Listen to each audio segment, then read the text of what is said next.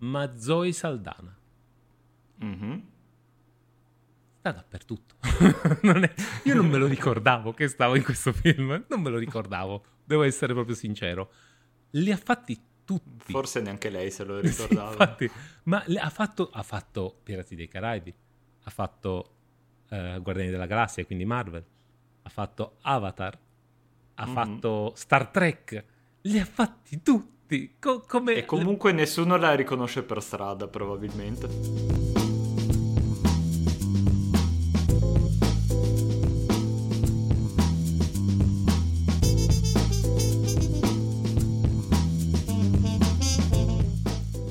far sentire vecchi tutti da, proprio da subito, subito, subito, noi in primis. Non, non so Daniele, co- cominci subito così, io mi sento un po' a disagio. Se è il caso. Eh sì, ne parliamo perché sono vent'anni dall'uscita di questo film, no. Ve- 20, 20 no, anni, no, 20 anni. Nonostante tutti noi pensiamo che vent'anni fa fosse il 1980, purtroppo era il 2003 No, no, no, usciva. No, no, no, ma non contano. Ne facevamo il liceo. No, ma dopo il, dopo il 2010 non contano. 2012, mm-hmm. to. Dai, esageriamo. Dopo il 2012 non contano Perché più. è finito il mondo. Sì. Esatto. In esatto. verità è una tempolinea a parte. Esatto, questo qui in realtà è tutto un sogno, ma basta. Comunque, eh, sì, eh, sai cosa mi ha fatto sentire altrettanto vecchio? Ho mm-hmm. detto, bene, questo episodio, tema pirati, mm-hmm. spoiler, eh, per chi non avesse letto il titolo dell'episodio. eh, allora, sai cosa faccio? Tiro fuori dalla libreria questa vecchia pistola giocattolo pirati mm. comprata a Disneyland tipo 500 miliardi di anni fa, la prendo in mano, pam, mi mm. si spacca subito un pezzo e mi rimane in mano così che era rimasta integra tutti 20 anni praticamente, appena l'ho presa in mano, clac, si è, si è aperta in due, quindi eh, non, ehm, be- comunque stiamo, be- stiamo bene. No, no, Ma in verità posto, quello che non, non sapevi è che quello rumore era la tua schiena.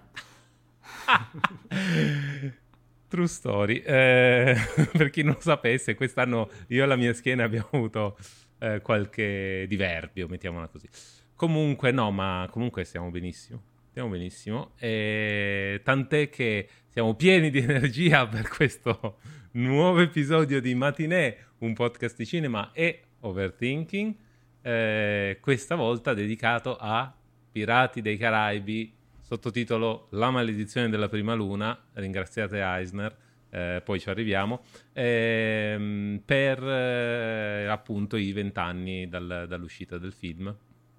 Un, eh, un film eh, molto ricordato con piacere anche da quelli della nostra generazione, un film, insomma, un successo ab- abbastanza inaspettato al tempo, molto una produzione un, un po' conflittuale, un po'... Eh, non, non, non, c'era tutta questa fiducia nel progetto, invece poi è, ha, fatto una, una, ha fatto partire un IP che è andato avanti per quanti film sono? Cinque? Sì, una cosa del genere, sì, uno dei, dei, franchise più di successo proprio della storia del cinema. Esatto, vabbè, il, ma contano solo i primi tre, però il, sulla carta 5. E, ehm, bene, non so, non so io cioè, non ho una, cioè, per me possiamo cominciare subito. Non ho un grande, non, sono, non ho una grande cornice preparata per questo episodio. Perché, no, ma perché c'è un, sacco, c'è un, sacco, da dire già sul film di per sé. Eh, io, vabbè, me lo ricordo, mi ricordo solo che quando. Non l'ho visto al cinema quando è uscito, tanto per cominciare, mm-hmm. perché vabbè, eravamo ancora ragazzini, non è che li vedevamo proprio tutti al cinema. Ehm, e eh, mi ricordo che era diventato il film che dovevano vedere tutti perché sì, perché era fico, perché era molto pop, c'era Kira Knightley mezza nuda, insomma, era proprio Johnny Depp eh, troppo fico, lo devi vedere e quindi tutti a vederlo. Eh, io alla fine ho visto al cinema il terzo, solo mm. il terzo, solo il terzo e non, forse non la scelta più, più fortunata, però eh, tant'è, sicuramente per, per, quelli che erano ragazzi quando è uscito, eh, teenager o giù di lì, è stato molto, ha, fa, ha, fatto subito trend, ha fatto subito, abbastanza. Sì, sei arrivato un po' tardi alla festa. Tra l'altro io mi ricordo che la prima visione di questo film è stata in settimana bianca al liceo, che eravamo an- oh, wow. che eravamo andati insieme, le nostre classi erano andate insieme a fare questa settimana bianca oh, e tipo nella sala comune una sera l'avevano messo sul DVD perché appunto, oh, minchia zio, troppo figo, era il film del momento effettivamente e quindi la- il mio primo approccio è stato quello lì. Quindi sì, era stato un grosso successo all'epoca, è stato un po' un, un instant favorite del, del, pubblico, tant'è vero che appunto è diventato un franchise eh, molto remunerativo per la Disney, anche figlio di un'epoca eh, che adesso sembra lontanissima, in cui la Disney non aveva l'ossessione del controllo sui suoi prodotti. Uh, questo qua è forse uno dei suoi primi film uh, col PG-13 ed è un film eh, su cui ovviamente hanno dovuto mercanteggiare qualunque scelta creativa eh, che avessero, poi ne parliamo fra un po' dal regista ai vari attori, in primis Johnny Depp che aveva tutta una serie di, di idee molto personali sul personaggio. E, ehm, cosa che adesso non è assolutamente fattibile perché hanno proprio un, un'ossessione proprio di, di controllare l'immagine e dei propri personaggi e mm, diciamo non fare niente che possa essere un minimo controverso, che possa alzare un minimo, tanto succede comunque, però comunque eh, vogliono proprio un controllo totale del, delle proprie produzioni e questo forse è stato uno degli ultimi eh, film in cui c'è stato un minimo di, eh, di indipendenza artistica eh, che ha fruttato, effettivamente poteva andare in direzione completamente opposta. Sì, sì, è, mm, è stato una produzione, mm, allora, non terribilmente travagliata, però sicuramente un po' di attritini tra eh, la casa di produzione, ovvero la Disney, e la visione creativa del film che arrivava un po' dal regista Gore Verbinski, un po' da Johnny Depp, che è un po' l'interprete principale, e il trend più o meno generale che c'era. Eh, e, ehm, eh, d'altronde loro si sono... La Disney... Allora, tanto per cominciare, mh, c'erano forti opinioni, soprattutto da parte di Eisner, che ah, parliamo appunto, abbiamo parlato tanto de- della Disney degli anni 90, eh, in quel periodo era uh, CEO della, della Disney e era convintissimo che un film sui pirati non potesse funzionare nel, negli anni 2000. E, ehm, diciamo che n- giustificabile la sua convinzione. C'erano stati una serie di flop nel corso dei decenni, uno più brutto dell'altro, fondamentalmente perché obiettivamente era un, un genere al tempo un po' trito e, e a cui insomma Diciamo che è un, è un, sottogenere molto specifico, quindi è già difficile, è già un, un'intersecazione di generi diversi, un po' difficile magari iniettare eh, energie giovani e nuove. Eh, e quindi dopo una serie di grossi flop da parte un po' di tutte le case produttive, tutti avevano deciso che era proprio non, si, non bisognava toccarli più.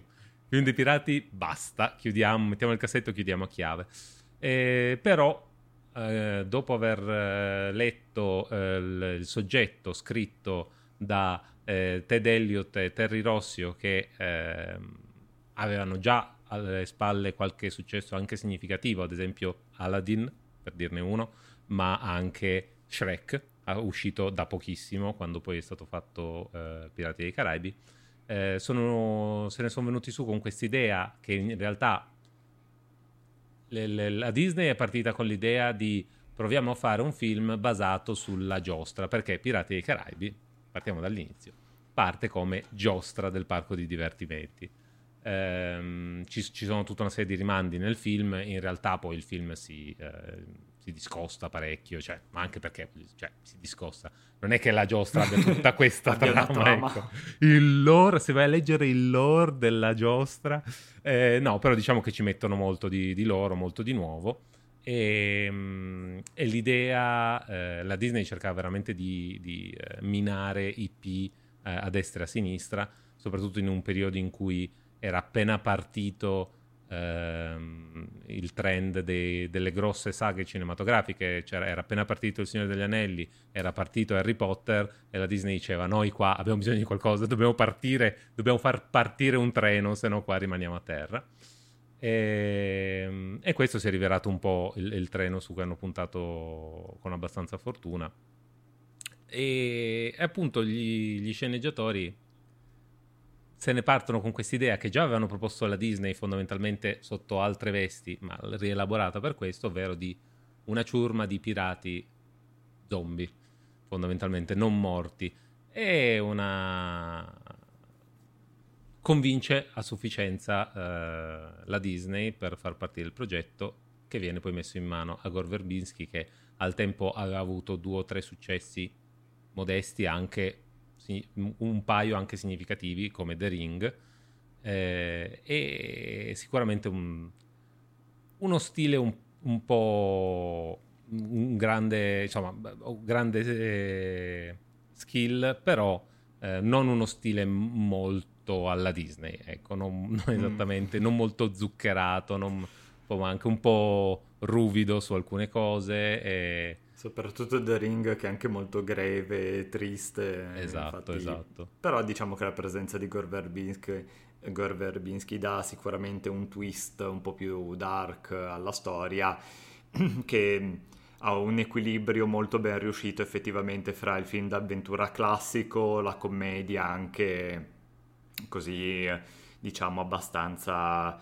Ehm, diciamo, leggera, proprio anche eh, sicuramente indirizzata a un pubblico eh, giovane, eh, però appunto delle, delle, cose, insomma questo design dei pirati alla fine un po' ovviamente grottesco però anche insomma un po' inquietante se visto a una certa età, eh, tutta una serie di sottotesti un po' più sessuali ovviamente che, che ci buttano dentro. E anche però c'è proprio anche so, una cattiveria di fondo, anche so all'inizio quando i pirati assaltano eh, l'isola, c'è proprio gente che, mh, mm, tipo il, come si chiama, il maggiordomo eh, di Casa Swan, che viene proprio sparato dritto così e cade giù in mezzo, cioè insomma c'è anche gente che muore non benissimo in questo film, quindi effettivamente è un, un equilibrio però molto ben riuscito. Eh, dovremmo forse a questo punto fare il riassunto della trama. Dopo... Quale trama? In realtà è troppa e troppa poca allo stesso tempo. Sono esatto, riusciti a trovare questo... un sacco di cose, ma non è che importi più esatto, di tanto. Però... Proprio questo però, equilibrio vabbè. magico, secondo me. Mi sento veramente di dire che le, le fun... come fa questo film a funzionare lo sanno solo loro, eppure, eppure funziona e c'è niente da fare. Vediamo le tue skill di, di riassunto. Come... Il capitano, partiamo dal capitano. Il capitano Jack Sparrow, eh, pirata dei Caraibi, eh, si ritrova su eh, più o meno per, per, caso su un'isola, sulla stessa isola dove vivono la figlia del governatore, eh, ovvero eh, Elizabeth Swan, interpretata da Kira Knightley, e il suo love interest che però po- vorrei ma non posso perché lui non è di classe alta mentre lei invece sì eccetera eccetera eh, interpretato da Orlando Bloom che eh, si chiama Will Turner. Ehm, con un, um, un, prologo pre-titoli di testa eh, scopriamo che eh, Will è stato trovato da bambino in mezzo al mare sui relitti di una eh, nave affondata dai pirati con addosso questo medaglione che dal look sembrerebbe sugge- un medaglione d'oro che sembrerebbe suggerire appunto un'origine piratesca.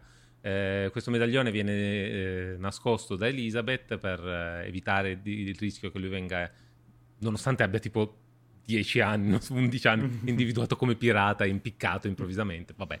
Ehm, quando eh, ormai arrivati in, in, in età adulta, eh, per caso Elizabeth finisce per finire in acqua, eh, questo medaglione e, e, emana una specie di richiamo che finisce per portare la nave pirata della Perla Nera, eh, da cui il titolo originario in inglese, ovvero La maledizione della Perla Nera, non la maledizione della prima luna, che diciamo che nessuno dei due titoli in realtà ha senso. È ma giusto. Po- sì, infatti, poi ci arriviamo.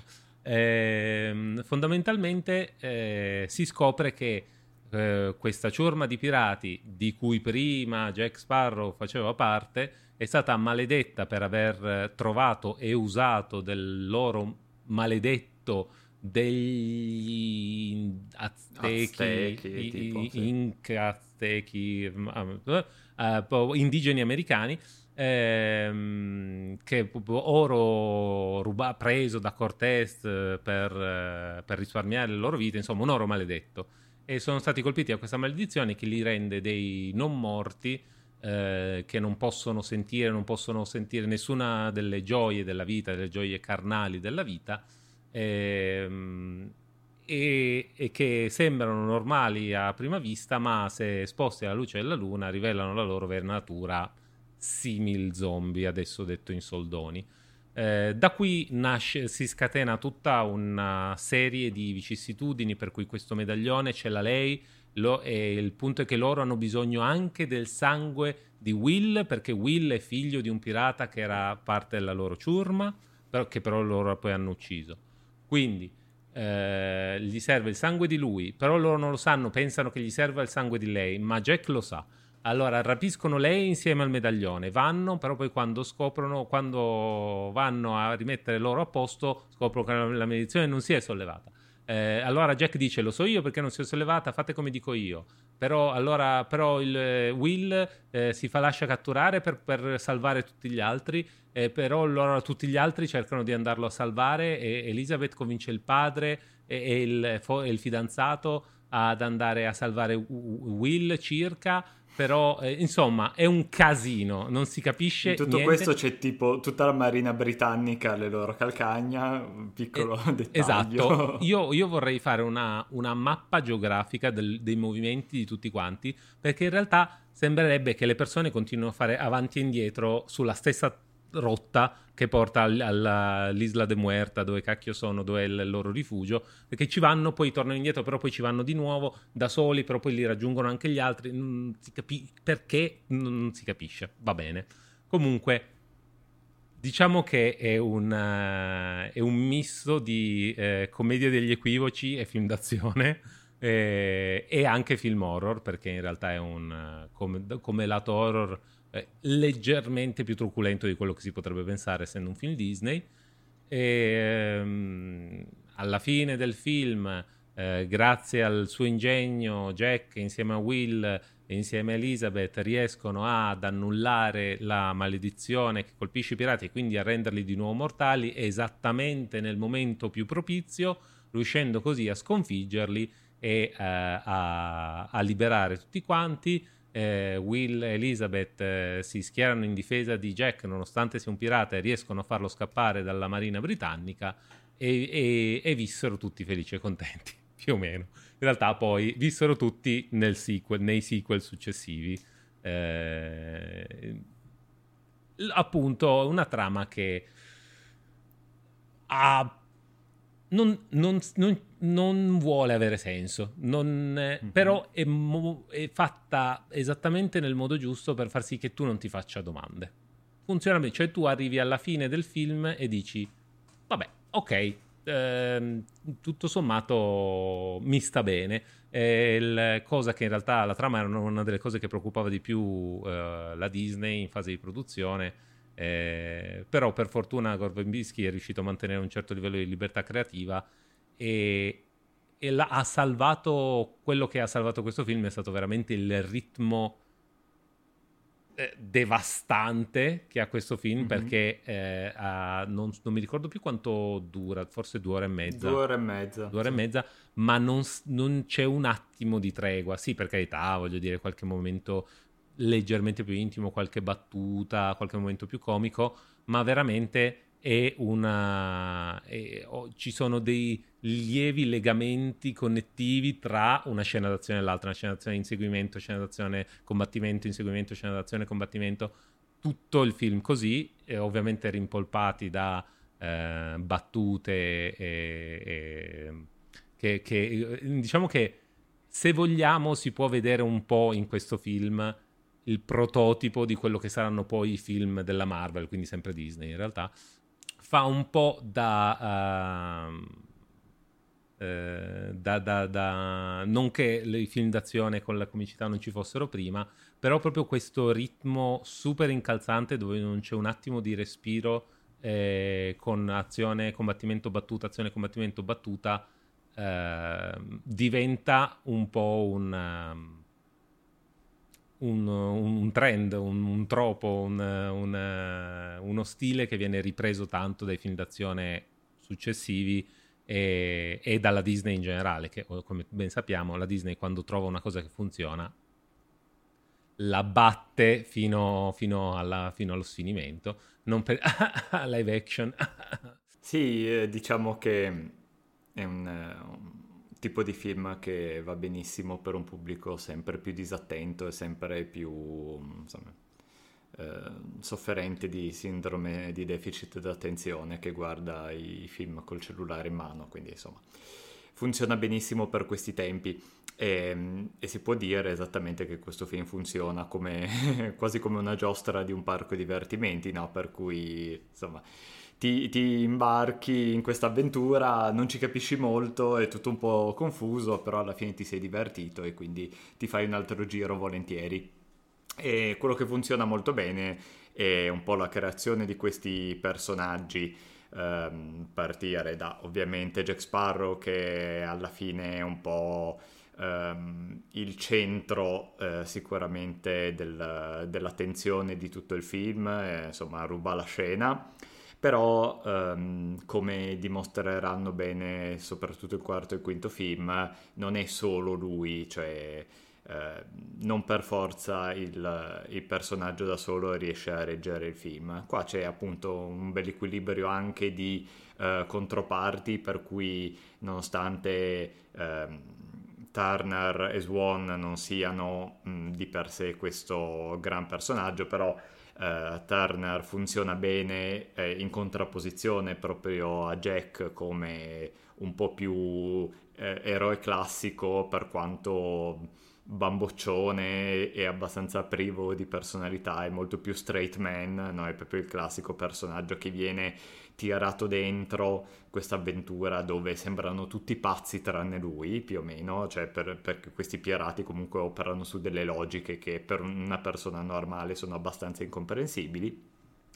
E lei anche, cioè eh, diciamo che viene sicuramente più eh, sviluppata nei film successivi, qua ehm, è la classica finta donzella in pericolo che poi si dimostra ovviamente ehm, coraggiosa e, e, abile al pari di, delle, eh, di tutti quelli che ha intorno. E, e, i pirati sono eccezionali a partire va bene, da Barbossa che ovviamente anche funziona molto bene, anche la, la chimica con, con Sparrow è ottima e, e tutti questi pirati sono dei, dei caratteristi molto eh, bravi, con delle facce assurde assolutamente in parte, tra cui uno è quello che faceva The Office, quello inglese, quello, il pirata con l'occhio di legno, così, e, e ovviamente sono molto eh, mon- monodimensionali, però sono molto caratteristici, molto riconoscibili, nonostante non sappiamo praticamente il nome di nessuno, comunque lo individuiamo subito eh, nella scena e sappiamo già quale sarà eh, il loro approccio alla, alla situazione. E, e, anche i vari personaggi eh, appunto di contorno, dal, dal Commodoro al, al, governatore, insomma sono tutti, funziona bene, sono tutti divertenti, sono tutti in parte e sarà anche divertente vedere la, la loro evoluzione nei, poi nei film successivi. Sì, anche di alcuni personaggi che eh, vengono sepolti nel primo film e poi riesumati negli, nei sequel perché sono talmente eh deliziosi che non si potevano lasciare indietro. Eh, devo dire, eh, da riconoscere a, a, tutta la produzione il coraggio di, di, aver fatto un film di pirati con, con della gente brutta, eh, brutta per gli standard di Hollywood, ma comunque, cioè, poi il trucco, tutto quello che vuoi, cioè anche costruito, però comunque della gente che è proprio sgradevole da vedere, cioè diciamolo pure. Certo. E, cosa che n- non in tutti i film eh, viene fatta, perché a volte solo il film comunque deve essere sexy fondamentalmente. E persino sul, sicuramente sul personaggio di Jack Sparrow è stata anche lì una lotta, perché se eh, Johnny Depp aveva questa idea molto più bohemienne di questo personaggio con l'eyeliner, i dread eh, i denti dorati, insomma sicuramente la Disney si, si è un po' detta, ma eh, cioè stiamo facendo un film con quello che viene definito l'uomo più sexy del, del, del, al mondo in questo momento e poi lo conciamo così che non è un investimento saggio ecco e invece Depp col supporto di Verbinski ha insistito su questa cosa anche truffando un po' nel senso no no va bene ma ne, mettiamo, ne, ne, metto poche di capsule dorate e poi prima delle scene se le rimetteva. Insomma, eh, alla fine hanno avuto ragione. Eh, per carità, forse alcune delle idee più estreme che poi non sono finite su pellicola erano un po' eccessive. Però il, il fatto di aver fatto questo personaggio un po' così punk rock eh, ha un po'. Eh, eh ha dato un po' di eh, giovinezza e di eh, novità a un genere che appunto era un po' trito e sono riusciti un po' a renderlo contemporaneo, renderlo appunto un po' pop. Eh, quindi nonostante da un lato magari sia, abbiamo Barbossa che invece è il, è il, pirata classico cattivo ed elegante allo stesso tempo, molto capitanoncino diciamo, eh, dall'altra abbiamo appunto gente come Jack Sparrow che sembra molto più moderna, ma che infatti sembra stare, anche per come parla, per come ragiona, sembra, sembra stare eh, cent'anni avanti a tutti quelli che gli stanno intorno, perché in realtà appunto eh, sta un po' più a metà strada tra, tra, il contesto del film e quello dello spettatore. E, ehm, quindi sicuramente un personaggio molto riuscito, eh, il, uno dei costumi di Halloween più popolari degli ultimi vent'anni. fatto e rifatto uh, a nausea. E... Per chi ha abbastanza autostima da cimentarsi nel paragone, però. Ma tanti, tanti hanno autostima o quantomeno Già. coraggio, evidentemente. Come le Harley Quinn di Lucca. Vabbè, andiamo avanti. Comunque... Ehm, eh... Sapete chi siete. non, non, non, non, ci scrivete. Ehm è proprio vero, a me fa un po' sorridere questa cosa che, che hai detto tu.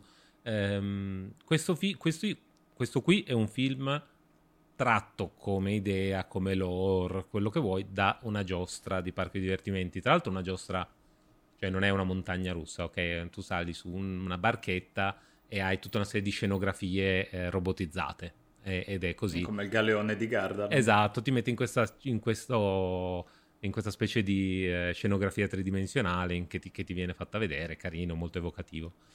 E, ehm, però si può comunque dire tratto da una giostra.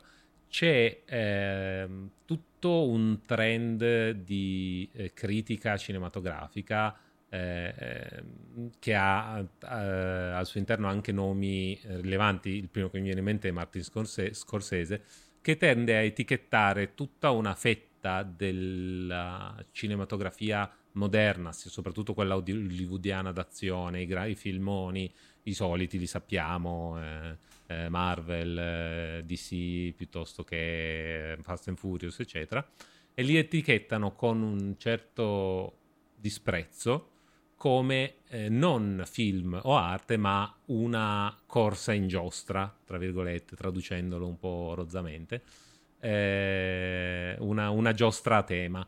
Perché eh, effettivamente l'idea che suggeriscono è il film non ha una vera trama o un, un soggetto eh, che cerca di sviluppare nel corso del film un messaggio che si sviluppa e viene presentato al pubblico, ma è veramente solo eh, creiamo una cornice che è la scenografia della nostra la, la, trama ci fa un po' da cornice da scenografia e poi noi ci viaggiamo dentro al, a massima velocità eh, divertendoci per la velocità degli scossoni più che per i contenuti.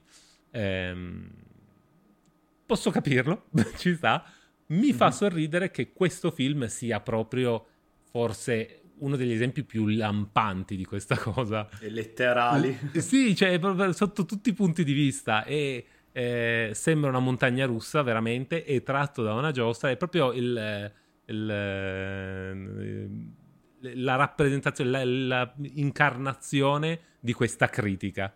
Eh, lo trovo interessante e nonostante questo in realtà diciamo che ha delle qualità non, eh, non eccessivamente ovvie e che magari ad alcuni film dello stesso genere, ma più non nel senso pirati, ma nel senso azione di quel genere lì, più contemporanei, possono anche un po' mancare. Eh, e il, eh, il, il, ritmo è tenuto alto, ma in maniera molto efficace. Come dicevi tu, i personaggi hanno un, um, proprio un'intensità e un colore che eh, da film come eh, Capitan America, Winter Soldier, no, cioè, non, non, c'è paragone ragazzi, c'è proprio tutta un'altra mm-hmm. cosa. Per quanto non sia il capolavoro della cinematografia, almeno abbiamo proprio un po' di, eh, un po di colore intenso, diciamo. E eh, cos'altro volevo dire? Aspetta. Eh, il... Qualità. Sì, aspetta, delle qualità. Una colonna sonora pazzesca. Cioè, è veramente eh, una delle cose più memorabili. Quanti studenti di quante scuole si sono ritrovati nell'orchestrina della scuola a fare questa colonna sonora perché è veramente e tra l'altro è, è estremamente rappresentativa. le cover con la chitarra. Eh, esatto. è, esat- estremamente rappresentativa di tutto il film, tutto questo ritmo molto incalzante, molto avventuroso, anche un po' eh, eh, da cappa e spada in alcuni momenti, però insomma è, è, la colonna sonora è veramente spaziale.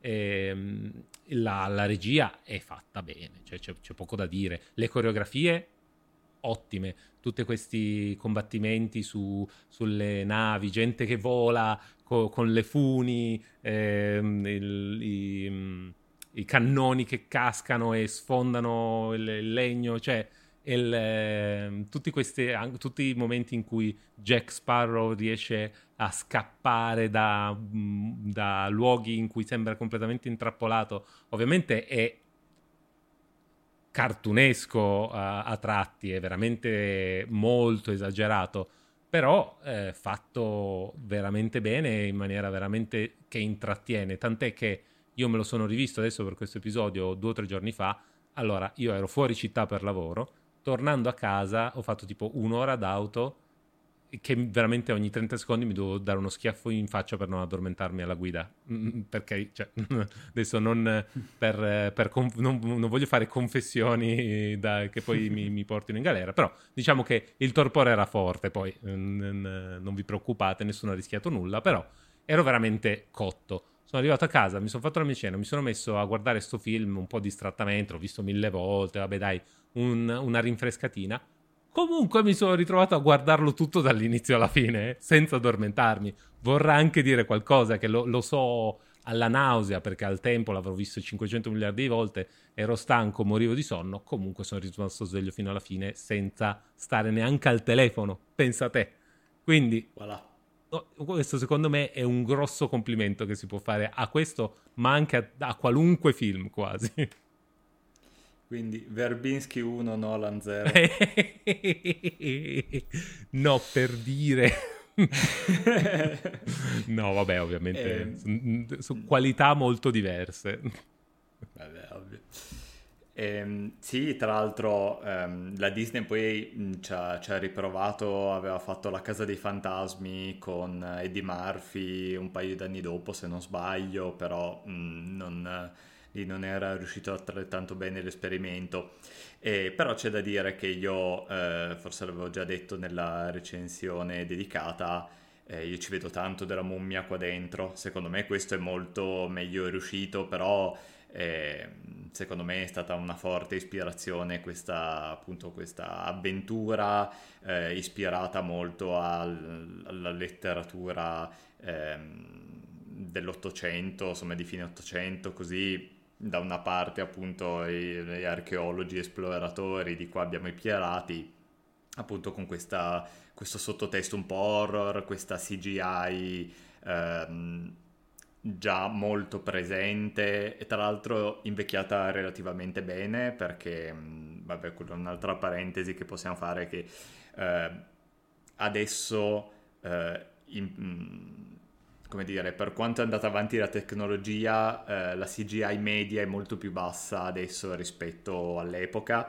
Eh, perché in verità il, nonostante i, i, i, film abbiano dei budget folli, in verità mm, la parte dedicata alla computer grafica è sempre più bassa e si fa sempre di più in computer grafica, quindi ehm, i, i, diciamo, gli artisti del settore sono fino sopra i capelli di lavoro, hanno delle deadline ehm, cortissime, devono fare un sacco di lavoro e quindi devono un sacco di effetti vengono alla fine abbozzati e ehm, era stato famoso anche il caso di, di Cats che insomma il suo più grosso problema non era CGI però comunque pare che li tenessero lì con la frusta per finire il film in tempo record.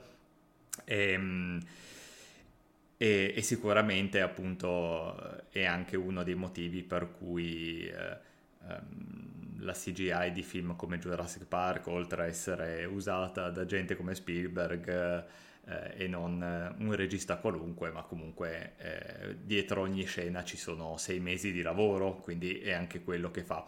E poi c'è anche un po' la furbizia eh, di, di Verbinski di usare la CGI solo per alcune cose che mh, mm, possono funzionare meglio eh, di altre, per cui ad esempio gli scheletri ovviamente si muovono in maniera ehm, un po' eh, meccanica un po', no, come si dice, ehm, poco, poco, fluida, ma perché sono degli scheletri, quindi non è... Mh, mm, non li fa invecchiare così tanto rispetto a fare, non lo so, una tigre in CGI o un essere umano, insomma, con, con la pelle e i muscoli addosso in CGI. Quindi sono anche stati furbi a usare eh, degli effetti su, su cose che mh, mm, potevano gestire già all'epoca.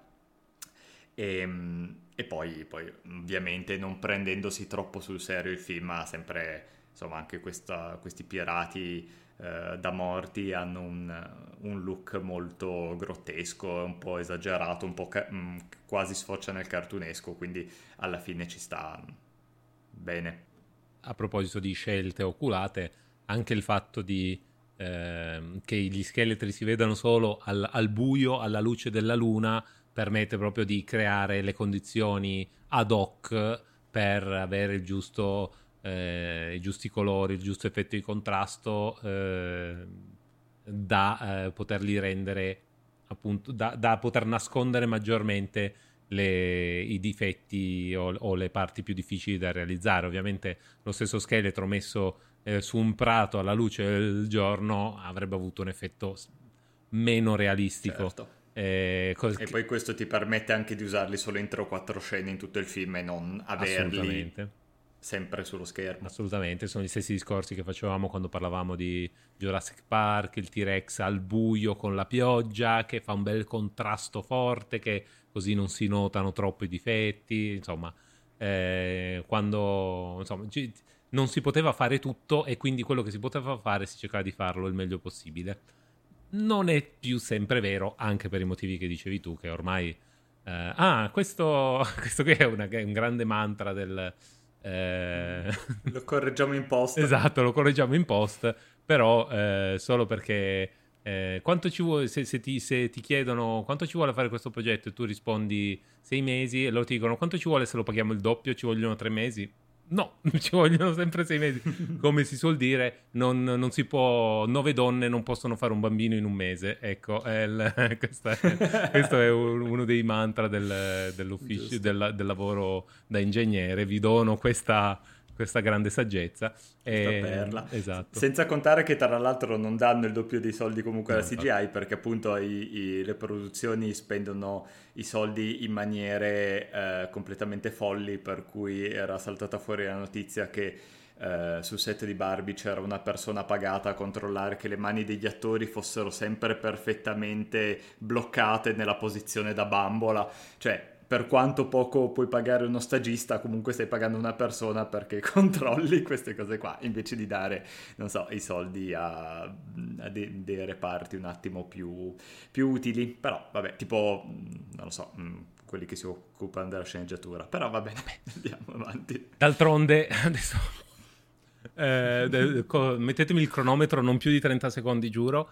Eh, d'altronde non per niente tutti i, i, sindacati degli scrittori e degli attori hanno appena fatto un sacco di sciopero per ottenere che gli venissero date non solo delle paghe giuste ma anche degli spazi e dei modi di lavorare adeguati alla loro professione invece di cercare di far fare sempre di più le cose alla famosa intelligenza artificiale qualunque cosa voglia dire e, e hanno vinto dopo tanti mesi di sciopero sono riusciti a farsi dare tutte le condizioni che volevano Purtroppo gli artisti degli effetti speciali e degli effetti al computer non sono sindacati eh, come la maggior parte dei, dei lavori un po' più tecnologici e quindi continuano a essere sfruttati al massimo, forse si dovrebbero sindacare anche loro. Chiusa parentesi.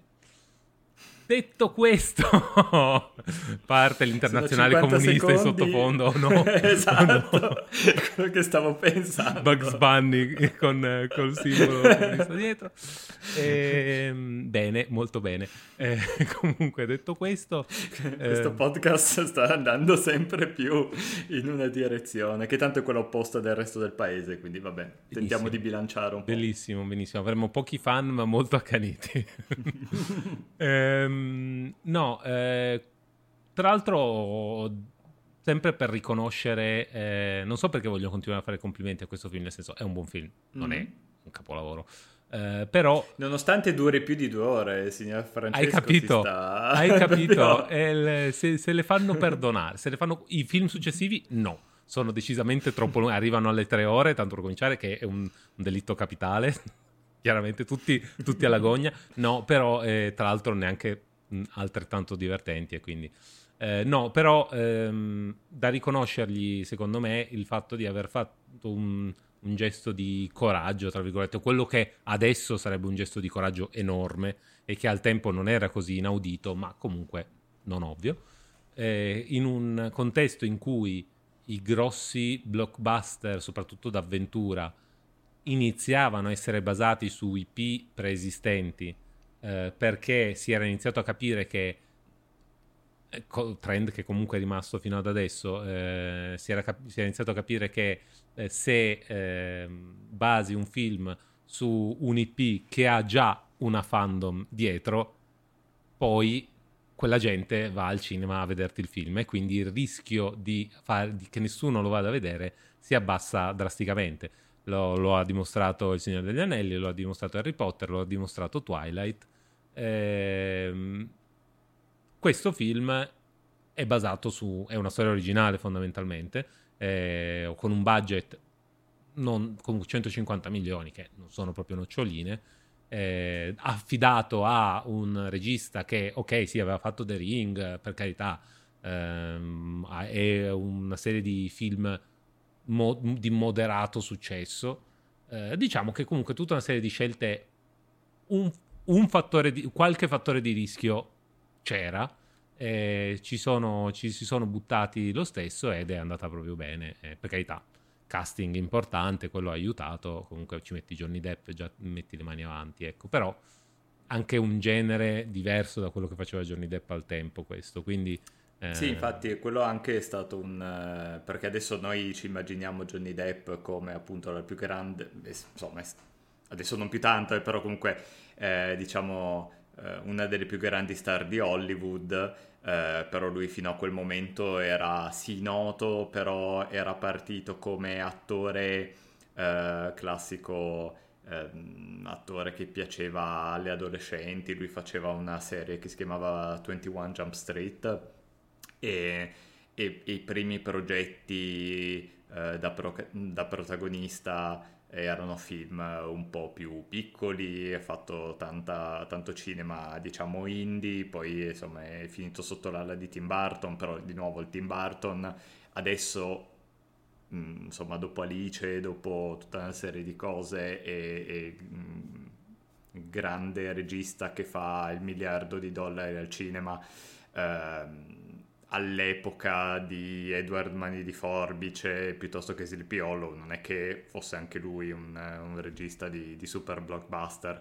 Quindi è vero che era conosciuto, però non era ancora esploso e questo è il film che lo fa veramente esplodere e un po' lo condannerà perché nonostante questo personaggio di Jack Sparrow sia eccezionale, che tra l'altro, come ricordavi l'altra volta, eh, insomma Hollywood eh, fra le varie cose anche ama eh, molti archetipi e, e, continua a riproporli, fra cui il, il, diciamo, il genio, però socialmente inetto, cattivo, però un po' dal cuore d'ora.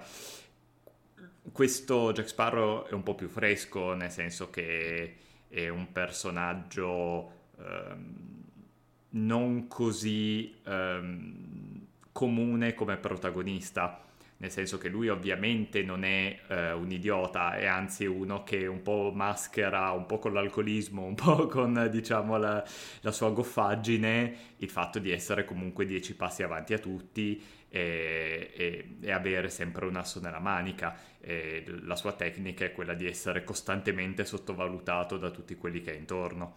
Ed è appunto poi mh, Johnny Depp eh, finirà un po' nel... Eh, nella spirale di fare questi personaggi sempre sopra le righe, sempre un po' tutti uguali, eh, però questo è veramente uno dei, dei, suoi prodotti meglio riusciti, anche considerato il fatto che praticamente tutte le, le scelte che rivolgono intorno a questo personaggio sono state fatte sostanzialmente da lui.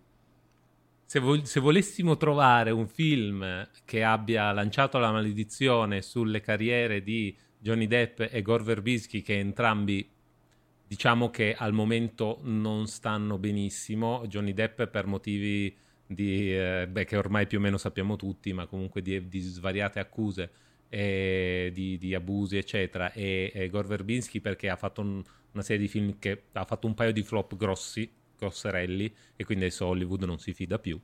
Ehm, in realtà non è sicuramente questo il film a cui possiamo attribuire la maledizione, forse più il Lone Ranger dove praticamente Johnny Depp è stato cancellato perché faceva un, un indiano americano senza esserlo. Army Hammer è stato cancellato. Ma no, ma lui è un sedicesimo di... Sì, certo, 0,6666 eh, eh, Army, eh, Ar- Arnie Hammer è, ha fatto, è stato cancellato anche lui, anche lui per, non so, violenze private, robe varie. Eh, quindi, diciamo, eh, povero Verbinski, lui ha affidato... Ha, ha, ha, puntato forse su alcuni dei cavalli non più fortunati e poi ha deciso di fare un paio di film un po' uh, un po'... Rischiosi? Sì, un po' rischi- diciamo rischiosi, esatto. Eh, in cui ha, fatto, ha cercato di, di, un, film, un, paio di film un po' moralisti, secondo me si potrebbe dire, per quanto comunque belli. E Hollywood ha detto: mm, no, no, non, non, ci va, non ci va. Eh, non, abbiamo, non, non, ci va di mangiare i broccoli, vogliamo solo la torta.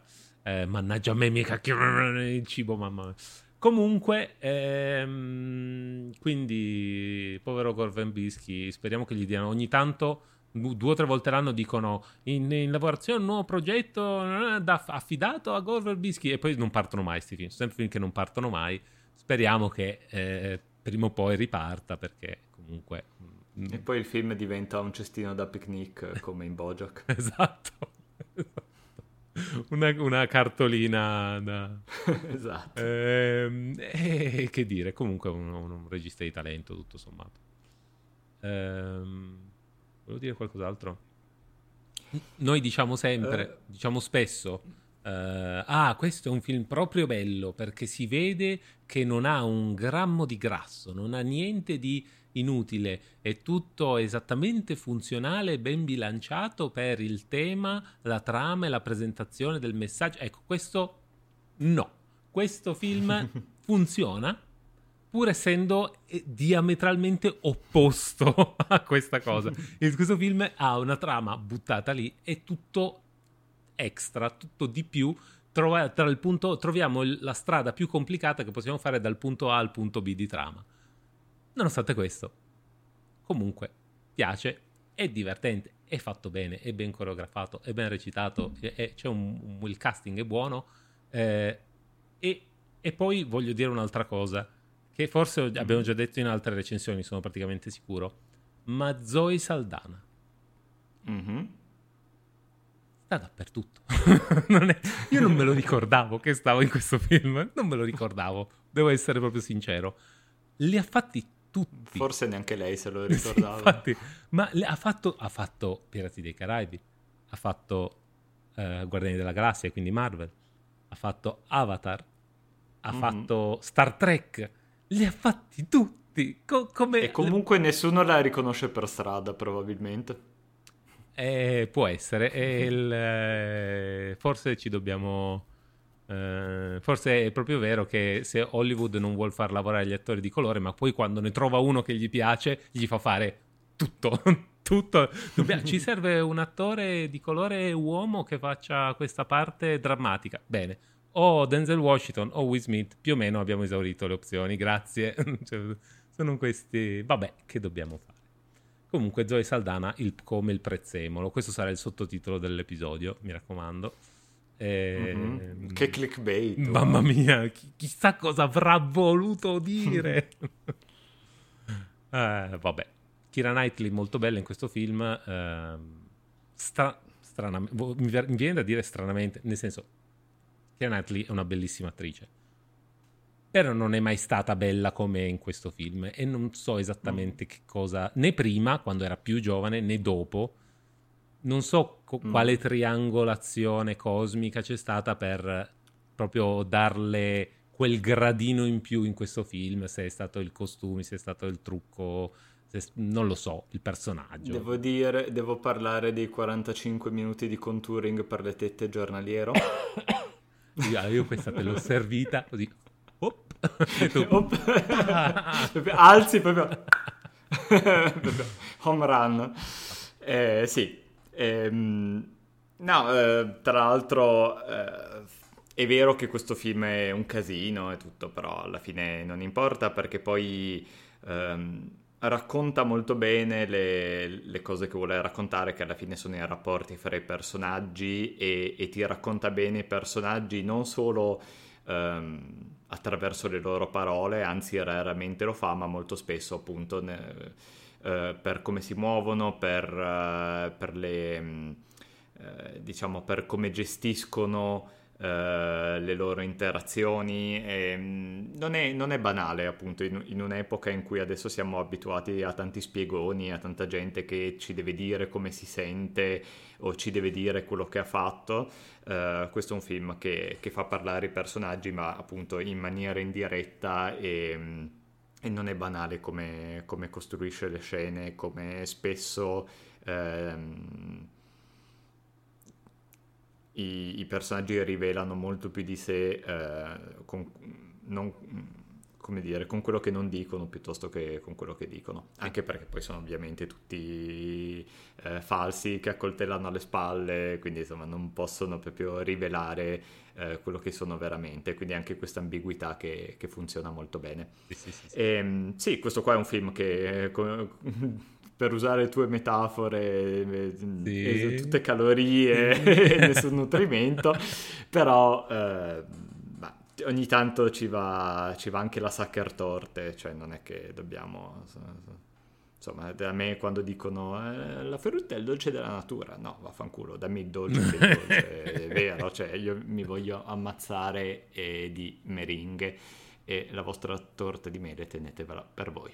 Molto bene, noi sicuramente la prima collaborazione che mai faremo con questo podcast sarà un programma di cucina. Hello Fresh! Esatto, Hello Fresh, madonna! Veramente se potete, vi, vi, ve lo facciamo anche gratis, non importa, voi basta che ci date... Allora, io eh, ho ragionato un po' eh, su cosa avrei voluto suggerire eh, in questo episodio, sono stato tentato da dire, dal dire, beh, troviamo qualcosa a tema pirati che mi sembra giusto, certo. no? collegato, qualcosa mi era anche venuto però in realtà sono stato troppo attirato dalla presenza nel cast di, eh, mo adesso ti dico il nome perché sennò poi, eh, di Jonathan Price, che fa il, il, governatore, padre di Elizabeth, un caratterista molto bravo, eh, a, a, molti probabilmente noto come eh, il, il, il, oddio, il, il, papa di Game of Thrones, non mi ricordo come, esatto. si, come si, chiamava, l'alto passero, non so come si chiamava sì, veramente sì, così. Una cosa così. Mi sembra, sì, mi pare di sì. non vorrei, vabbè, comunque lui. E... A proposito di nomi con uccelli che ci sono anche in questo film. Veramente. Uh, vabbè. E, ehm, e, mi sono andato a cliccare la sua filmografia perché ho detto, ah, ho visto in mille cose, andiamoci, che, che simpatia, andiamoci a vedere la sua filmografia. E ho riscoperto in realtà la sua presenza in un film che non mi ricordavo, cioè non mi ricordavo assolutamente che fosse in questo film, eh, che è un film del 1992, eh, diretto da James Foley e scritto da David Mamet, che è uno degli sceneggiatori veramente...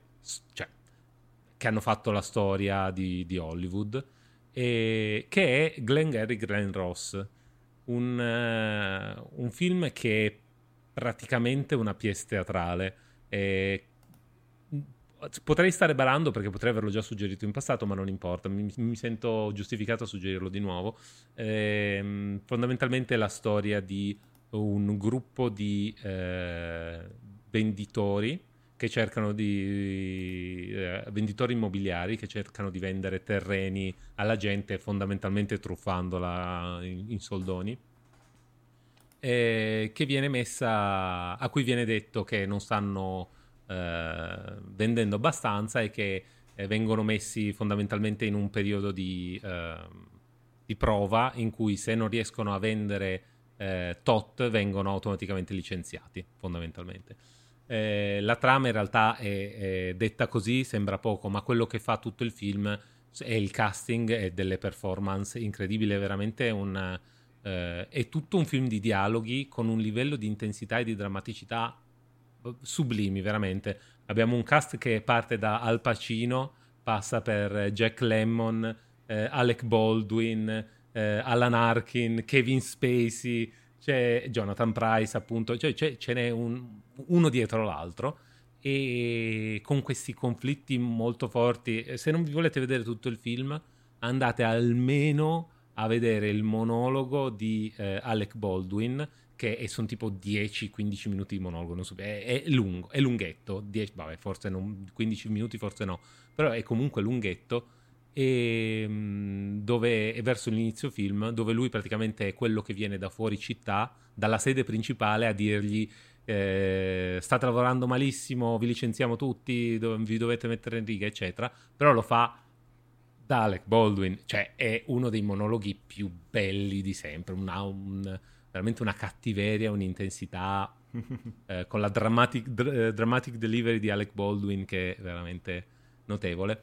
Quindi eh, veramente un film particolare, sembra un, appunto una pièce teatrale perché praticamente quasi tutto si svolge nella stessa stanza tranne poche cose, eh, però eh, fortissimo, cioè delle, delle, interpretazioni veramente forti, eh, mm, bello, veramente bello.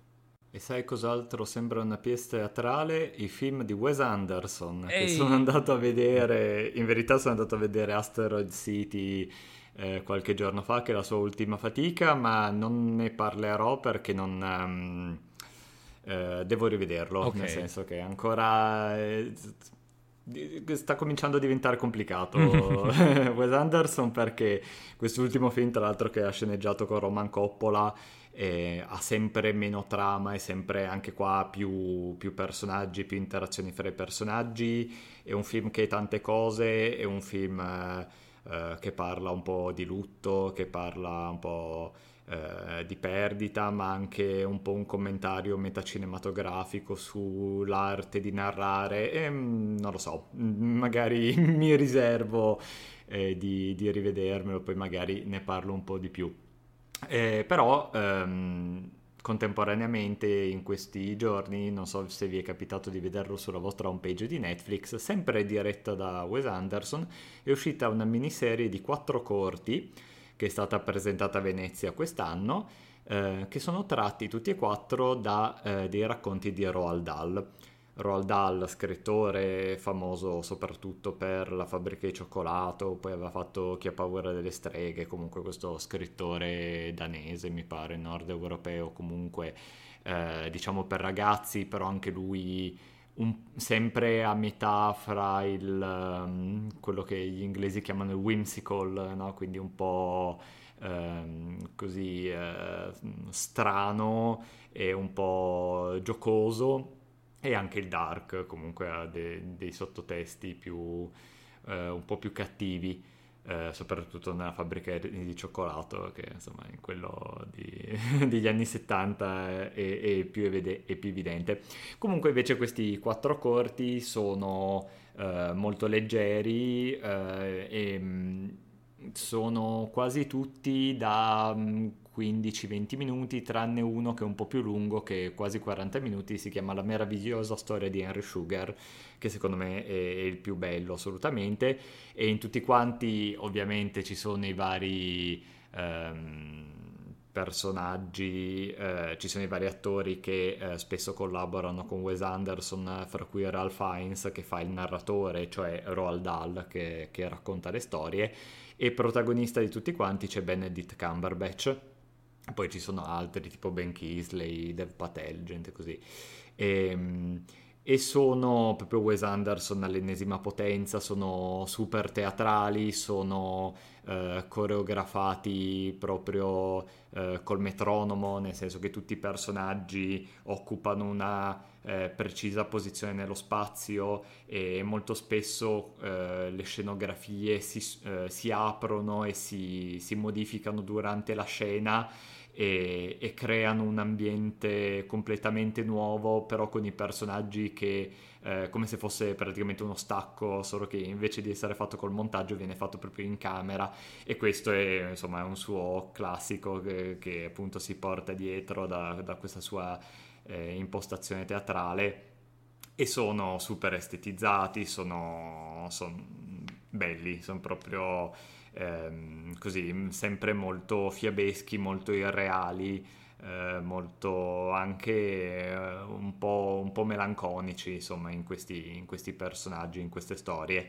E, ehm, se non avete mai visto Wes Anderson, non sono male per iniziare, soprattutto appunto quello che vi dicevo, la, la storia di, di Henry Sugar, eh, perché non sono lunghissimi e, mm, e, Wes Anderson è uno di quei registi che è abbastanza divisivo, piace o non piace, quindi prima magari di cimentarvi in cose come Grand Budapest, French Dispatch, Tenenbaum, ehm, che potrebbero risultare un po' ostici come, come primo approccio, questo qua secondo me non è, non è male per iniziare.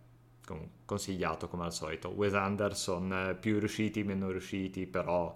Ehm, e un altro tecnico eccezionale del, del settore.